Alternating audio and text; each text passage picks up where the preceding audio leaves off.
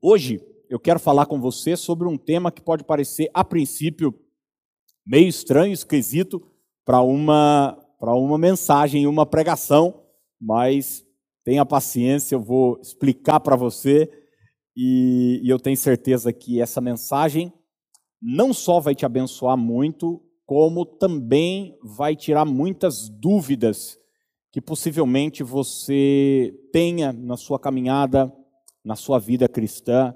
Eu tenho certeza que essa palavra vai ser muito, muito, muito útil. Eu tenho dito sempre que o fator primordial de uma mensagem é afetar a nossa mente. É afetar a nossa mente. Paulo diz: transformai-vos pela renovação da vossa mente. Eu gosto de chorar, gosto de arrepiar, mas uma mensagem que muda a vida do homem não é uma mensagem que produz choro, é uma mensagem que produz transformação mental. Se a mente não muda, nada muda. A, a, a, transformação pode até acontecer, mas ela tem prazo de validade curto. Quando a nossa mente muda, a nossa vida muda. E o tema da nossa conversa hoje é: uma coisa não anula a outra uma coisa não anula a outra. O texto que eu quero usar como base dessa mensagem é a carta de Paulo aos Filipenses, capítulo 4, verso 5. Filipenses 4, 5 diz assim: Seja a vossa moderação conhecida de todos os homens perto está o Senhor. Seja a vossa moderação conhecida de todos os homens, perto está o Senhor. Quem tem filho, quem tem criança em casa, vai se identificar com o que eu estou dizendo, mas se você não tiver criança em casa, fique tranquilo que você já fez isso, assim como eu já fiz também. Quando um pai ou uma mãe chama a atenção de uma criança que está aprontando, fazendo alguma coisa, é muito comum a criança dizer o seguinte: ah, então eu não posso fazer nada. Né? Ela está fazendo uma coisa, daí você chama a atenção, você repreende e diz: para de fazer isso. A criança diz: ah, então quer dizer que não, não pode fazer nada. É muito comum também quando um esposo uma esposa, ou até um amigo, às vezes, num relacionamento interpessoal, chega aí e fala para o outro assim: Olha, eu, eu não gostei do que você disse, eu não quero que você fale mais isso e tal. Daí é, eu já ouvi isso muitas vezes, a outra pessoa diz: Então não fala mais nada, então agora eu vou ficar em silêncio. é interessante como a nossa carne, ela sempre pende para os extremos. Você já reparou? E essa é uma atitude de fato carnal. Isso é uma obra da carne. A gente sempre está pendendo ou para oito ou para oitocentos. É, é, é, típico desse pensamento é, humano que eu gosto de dizer sempre que é um pensamento binário, né? A pessoa ela está sempre ou é preto ou é branco. Nunca é cinza, marrom, violeta, azul marinho, eh, laranja, amarelo. Não, ela está sempre nas pontas. Sempre, ou é gritaria, ou é silêncio total. É, e muitas vezes a gente leva essa, essa forma equivocada de entender a vida, de encarar a vida, de se comportar, inclusive para a nossa vida espiritual, para o nosso relacionamento com Deus e para o nosso relacionamento com a palavra de Deus. E é extremamente problemático quando a gente leva esse raciocínio para a nossa relação com a palavra de Deus. E hoje eu quero é, pedir ajuda do Espírito Santo para te mostrar um ponto de equilíbrio equilíbrio. Porque eu penso que a chave para a nossa vitória na vida cristã é o equilíbrio. E não é nada mais, nada menos sobre isso que Paulo está é, nos pontuando aqui em Filipenses, capítulo 4, dizendo: Seja a vossa moderação. É o mesmo Paulo que vai escrever lá para Timóteo, lá na frente, dizendo: Timóteo, Deus não te deu espírito de covardia, de temor, mas de amor, de poder e de moderação, de equilíbrio, de equilíbrio. E eu quero, hoje nesse domingo, citar cinco coisas, cinco fatos, cinco verdades que eu sei que vão trazer entendimento melhor da Escritura para você. Talvez a gente fale sobre dois deles agora de manhã, três à noite. Vamos lá. Primeira coisa que eu quero deixar claro é a seguinte: promessa não anula fé. Promessa não anula fé. Por muito tempo eu pensei e pensei de maneira equivocada de que se Deus me prometesse algo, é, isso aconteceria automaticamente. É, é, é, quase como se Deus estivesse me dando um cheque em branco. A coisa, a coisa ia acontecer. Mas você vai olhar para a palavra de Deus, você vai, você vai descobrir que desde Gênesis, desde o Éden, existe um Deus que de fato faz promessa.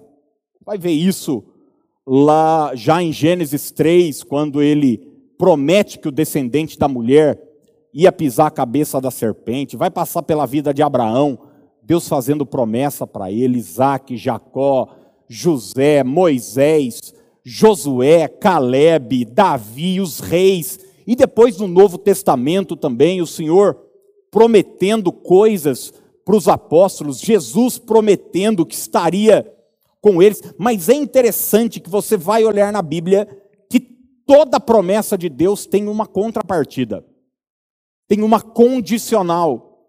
Uma promessa de Deus não é um convite para que aquele que está recebendo a promessa cruze os braços, descanse no sentido de uma atitude passiva, pensando que aquilo vai acontecer automaticamente na sua vida.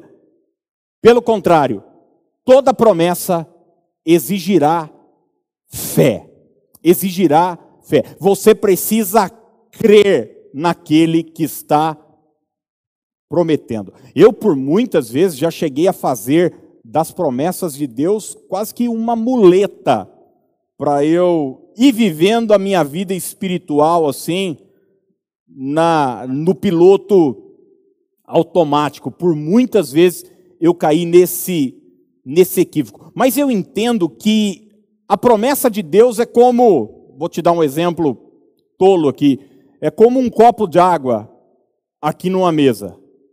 Ele está acessível, ele está disponível, mas é a fé que me fará buscar isso que por Deus já está disponível e já está acessível para mim. Tem um exemplo bíblico que eu acho que talvez seja o melhor de todos eles, que é a história do povo de Israel saindo do Egito.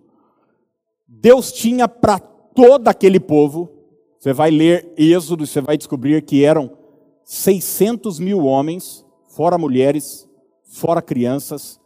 Alguns estudiosos chegam a dizer que se tratava de um grupo de mais de 2 milhões de pessoas, escravos no Egito, e a promessa para todos eles era de uma terra prometida, uma terra que ia manar leite e mel, uma terra onde eles, ao contrário do que estavam vivendo no Egito, num regime de servidão, de escravidão, iriam plantar e teriam a possibilidade de colher, iriam construir suas casas, criar suas famílias, era um lugar de delícias, era um lugar de prosperidade, era um lugar de favor de Deus. Deus chega para esse povo através de Moisés, ele já tinha prometido isso para o pai Abraão, para o pai daquela nação, reforçado para Isaac, reforçado para Jacó. José, quando foi sair, é, quando perto de morrer, ele falou para as pessoas: Olha, prometa que quando eu morrer, vocês vão levar meus ossos daqui, porque nós vamos sair daqui. Aquela ideia da promessa de uma terra que manava leite e mel estava muito clara para todos. Mas está muito claro também no registro da palavra de Deus que nem todos viveram essa promessa. Aí você vai dizer, poxa, pastor, então o que, que aconteceu? Deus mudou de ideia, é, Deus não foi capaz de levar esse povo da, do Egito até a terra prometida. Não. Existe um fator que foi determinante para que aquela nação toda morresse no deserto. Você vai ver, se você ler é, o Pentateuco com cuidado, que dos que saíram do Egito, somente duas pessoas entraram em Canaã.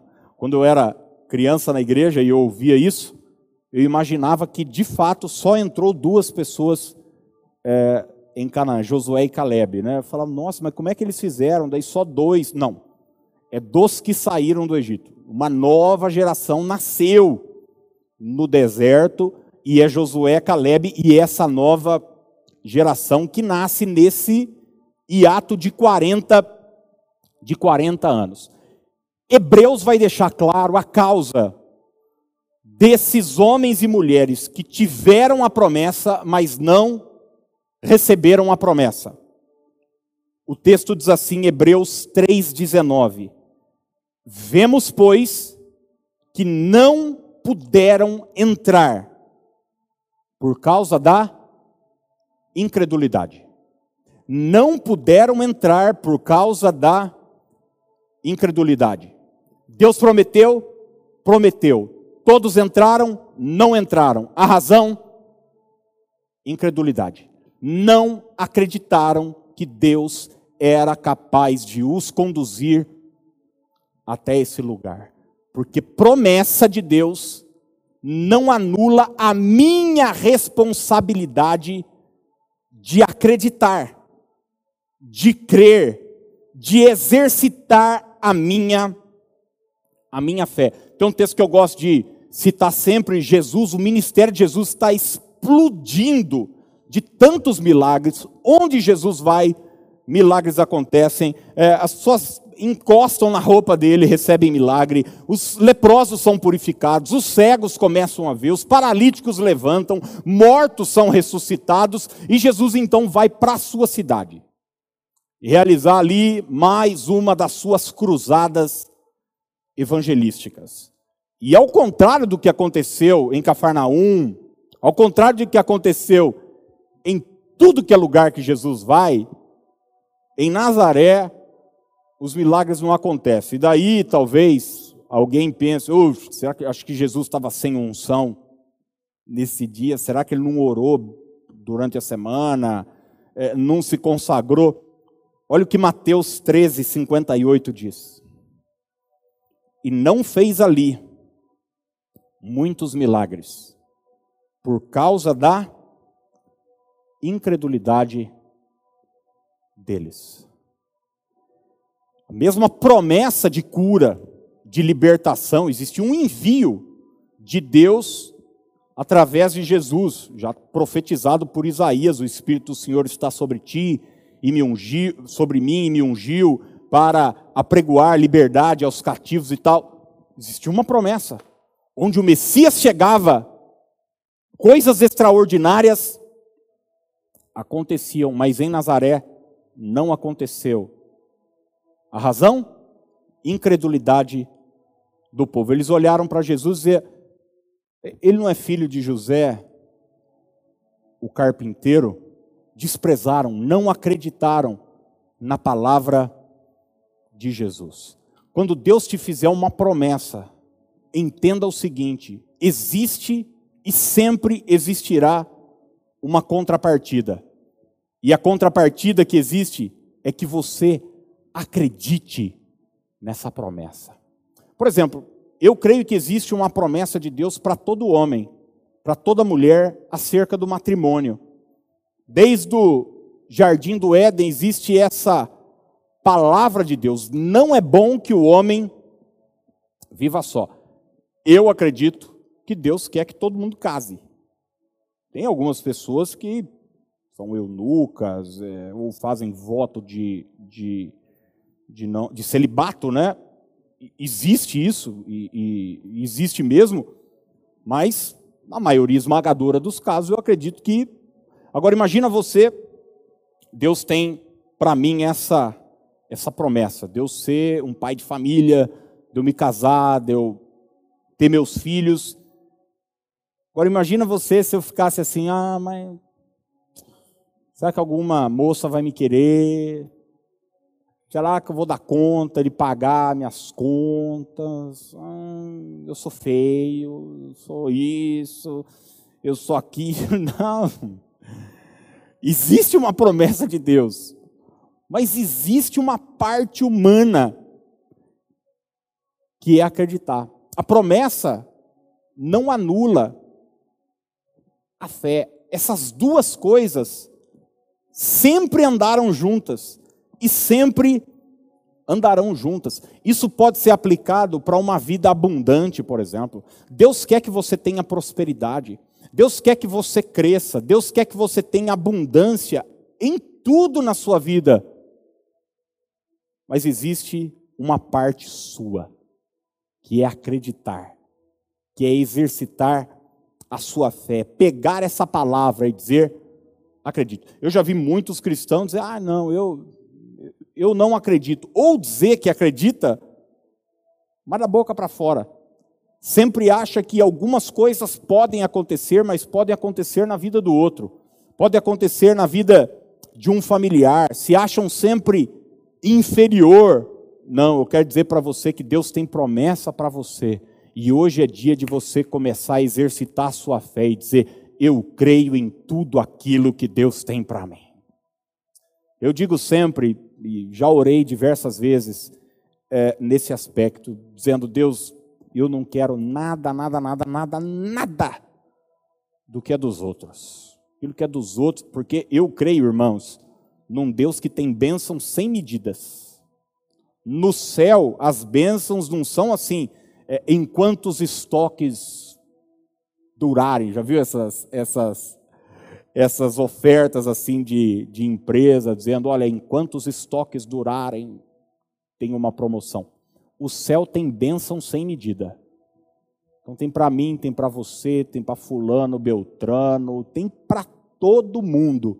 E eu digo sempre, Senhor, eu não quero nada do que é dos outros mas eu quero tudo, tudo, eu quero viver tudo aquilo que o Senhor tem para mim. E eu quero dizer que eu acredito que vai acontecer.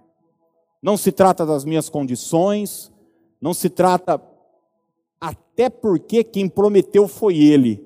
E aquele que prometeu vai te dar as condições, vai te abrir as portas.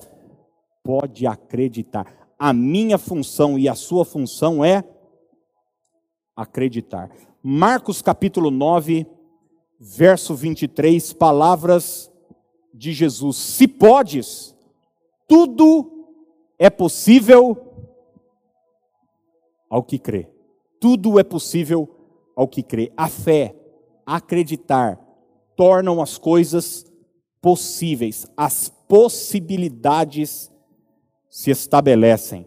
João capítulo 11, verso 40, Jesus está na frente do túmulo de Lázaro e ele diz o seguinte: Não te disse eu, se creres, verás a glória de Deus.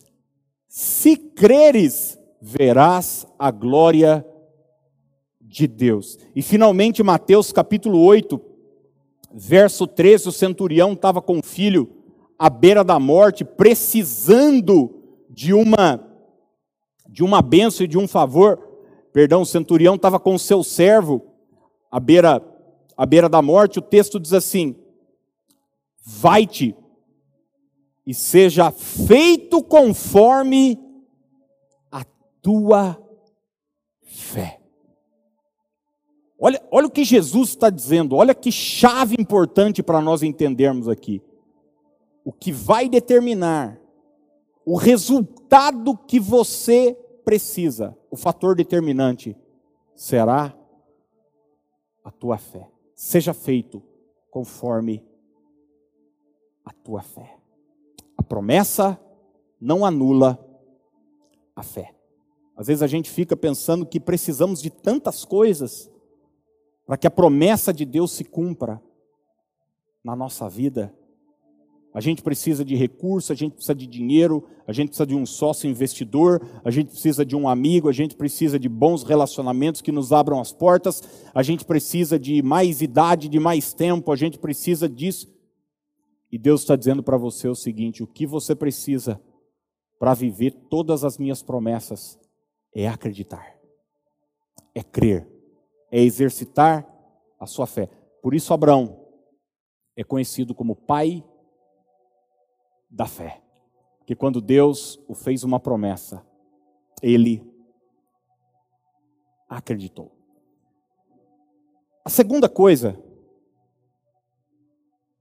que eu quero deixar para nós hoje de manhã é a seguinte: graça não anula santificação. Graça não anula santificação. E eu quero que você fique comigo e preste atenção agora, porque muitos extremos estão sendo pregados e vividos, infelizmente, nesses dias, e muitos cristãos pendem para um lado e para o outro. Se existe uma palavra que me encanta no Evangelho, é graça. Graça. É um favor de Deus, é um, é um, é um favor que eu não mereço. Não tem a ver com mérito pessoal. E o Novo Testamento vai falar muito, muito, muito sobre essa essa graça, esse favor de Deus que eu não mereço. Mas infelizmente, muitos cristãos encaram essa graça e entendem essa graça de uma forma equivocada. É quase como uma licença que Deus dá para que ele viva no pecado. Então, eu já ouvi muitos cristãos justificarem uma vida de pecado, uma vida longe da santidade, dizendo: Nós estamos vivendo no tempo da graça. Então, significa que eu posso fazer o que eu o que eu quiser. Mas eu quero deixar claro para você hoje esse entendimento, para que você não erre. Pecar é errar o alvo, para que você não erre o alvo. Graça não anula santificação. Não é porque Deus é gracioso que eu não devo me santificar. Eu não posso viver esse esse extremo. Lembra que eu falei no início desse pensamento binário? Ah, então não vou falar nada. Ah, então eu vou ficar quieto. Ah, então isso, ah, então aquilo.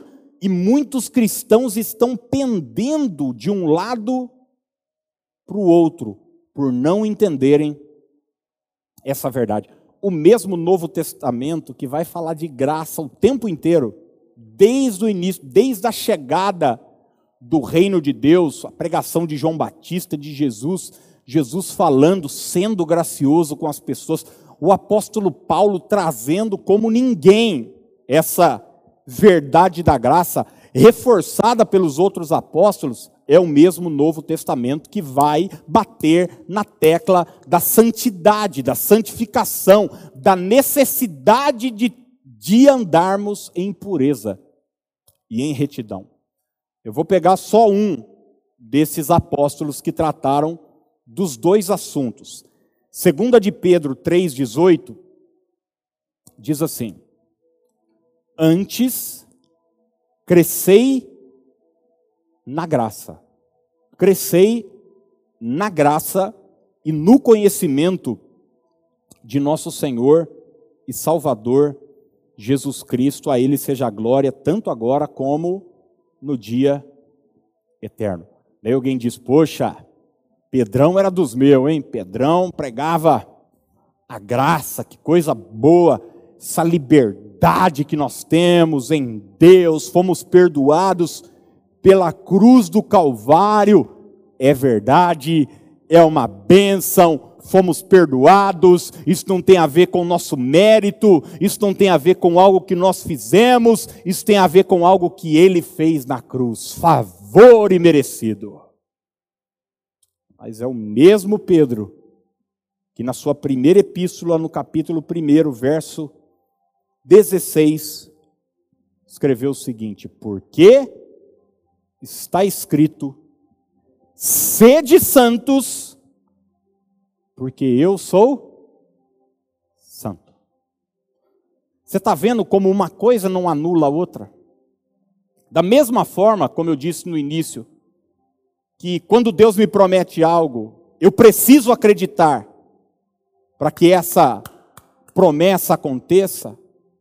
O fato de Deus ser gracioso comigo, o fato de Deus ser misericordioso comigo, o fato de Deus me amar, independentemente de quem eu sou, não anula a minha necessidade de santificação. Eu dei esse exemplo aqui quinta-feira, até pesa um pouco contra contra mim, mas é verdade. Quando eu era menino na igreja, pré-adolescente, eu queria saber assim o que é que dava para fazer.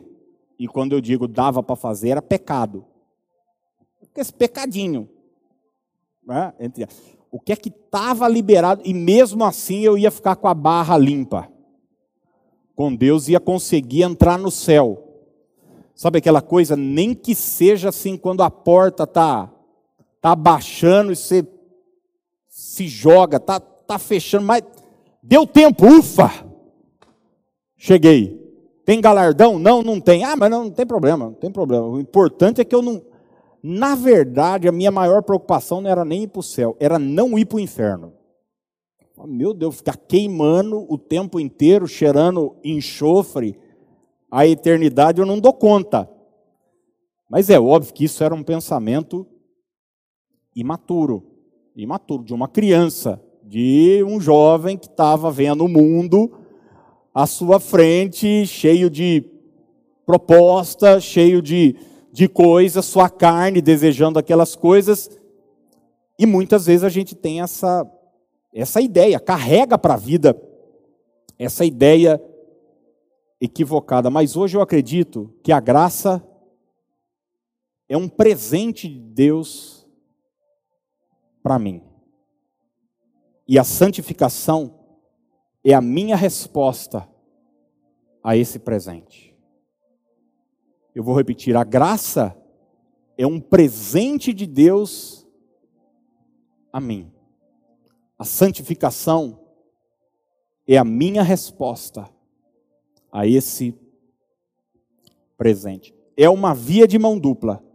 Sempre foi e sempre será assim. Sabe, a igreja durante esses dois mil anos sempre correu o risco de viver esses, esses extremos. Por exemplo, teve uma, uma época da, da igreja, a época dos puritanos, das igrejas de santidade, holiness, né? A igreja do Nazareno é, é uma igreja fundada dentro desse movimento de, de santidade, de santificação, é, vindo com John Wesley da Inglaterra e depois o surgimento das igrejas de santidade nos Estados Unidos e tal, mesmo a origem do, do movimento metodista e tal, que surge dessa, dessa ideia de, de pureza e tal.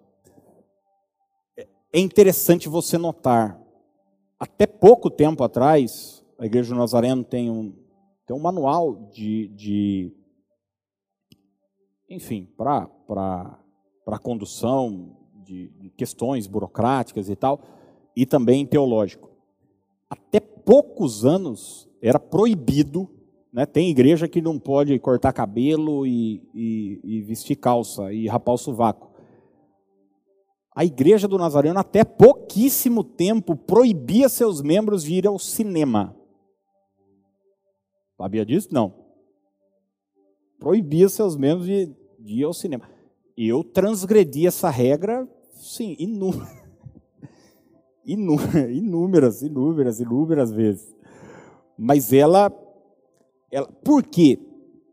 Porque essa busca por santificação, bu levou para um levou para um extremo, uma bobagem, uma bobagem. Eu vou falar algo aqui que obviamente vai me comprometer, mas eu vou falar. Por exemplo, a igreja do Nazareno até hoje tem uma relação com a bebida alcoólica de extremo. Proíbe, proíbe completamente. Eu não bebo, mas deixa eu falar uma coisa para você mas eu não tenho base bíblica para chegar aqui e proibir os membros da igreja de, de beber. Eu já vi colegas, amigos, pastores meus, óbvio que bem intencionados, alguns deles tentaram até forçar a ideia de que o vinho que Jesus transformou em Caná da Galileia não tinha álcool, era suco de uva. Eu entendo o desejo desses irmãos de tentarem fazer com que os membros da igreja caminhem em santidade. Mas não é disso que se trata. O apóstolo Paulo vai dizer lá na frente: Olha, não vos embriagueis com vinho. O problema está sempre, irmãos, no desequilíbrio. O problema está sempre lá. E essa mesma igreja que a tempos atrás, com o surgimento das igrejas de santidade, e eu posso citar a Assembleia de Deus, é, proibindo uma série de questões, e tantas outras igrejas, dizendo para os seus membros: isso você pode fazer, isso você não pode fazer, com aquele conjunto de regras e tal. Desejo de viver em santidade. Agora nós fomos para onde, gente? Nós descobrimos historicamente que não rola, que não funcionou os membros continuaram pecando. A gente falava para eles usarem saia comprida, mas escondido embaixo da saia tinha um shortinho de cotton. Eu tinha uma moça que estudava comigo. Ela ia para a escola de saiona comprida, jeans, até o tornozelo. Mas na hora que chegava lá na escola, eu não sei onde ela enfiava no banheiro, ela arrancava, era tipo Superman quando entrava na. Daí era a versão piriguete da, da irmã. A gente foi para um outro para um outro extremo. E, e eu penso que hoje nós estamos vivendo esse esse outro pêndulo, esse outro lado do pêndulo. Sabe? Onde a gente está entendendo que tudo é permitido, que é liberal. Ah, não, esse negócio de vestir saia comprida é bobagem. E eu acho que é mesmo. Mas daí hoje, cristãs se vestem como uma prostituta. Não beber, é, não, é, é bobagem, imagina abstinência e tal. Está liberado. E você vê um monte de crente no boteco, se comportando como um bêbado. Sabe, a graça de Deus não anula a necessidade de santificação. O mesmo Deus que é gracioso é o mesmo Deus que te diz: sede santos, porque eu sou santo. Qual era o problema dos fariseus, irmãos? Qual era o problema dos fariseus? Falta de oração? Não, eles oravam. Falta de jejum? Não, eles jejuavam. Falta de conhecimento da palavra? Não. O problema era o desequilíbrio. Estavam sempre de um lado do pêndulo. A gente vive isso até com pensamento político hoje no, no, no nosso país e no mundo. E eu confesso para você que isso me, me, me, preocupa muito, né? Porque as pessoas elas compram, compram um pacote completo. Então, se eu sou de certa certo pensamento político que é mais liberal na economia e é conservador no costume, então maravilha, eu vou ser contra o aborto. Pensa, maravilha, eu também sou. Aliás, um cristão que é a favor do aborto precisa nascer de novo. Precisa nascer de novo. É, mas daí esse mesmo cara, que ele é contra o aborto, contra o aborto, porque é só Deus que pode tirar a vida, ele é a favor da pena de morte. Sabe, do outro lado, aquele cristão que quer justiça social e que é contra a pena de morte, legal, afinal de contas, é só Deus que pode tirar a vida. Ele diz: não, é, meu corpo, minhas regras.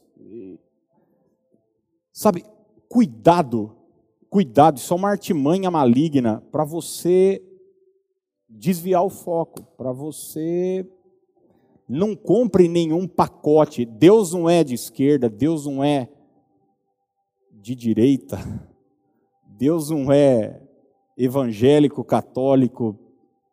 Deus é Deus, acima de tudo e de todos, acima de principados e potestades. Ele é o Senhor da história.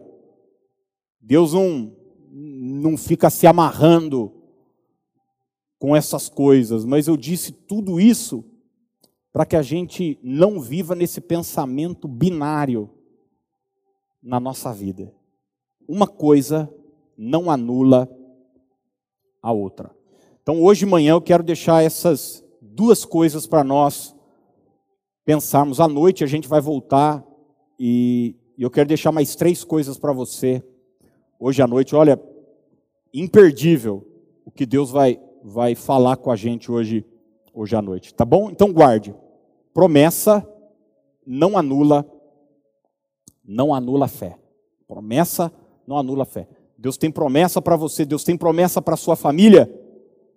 Você precisa acreditar. Lembra da palavra de Paulo para o carcereiro, em Atos 16? Crê no Senhor Jesus e será salvo tu e tua casa.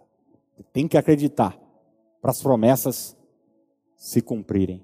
E a segunda coisa é essa: a graça não anula a santificação. Essas duas coisas podem andar juntas, podem e devem andar juntas, lado a lado.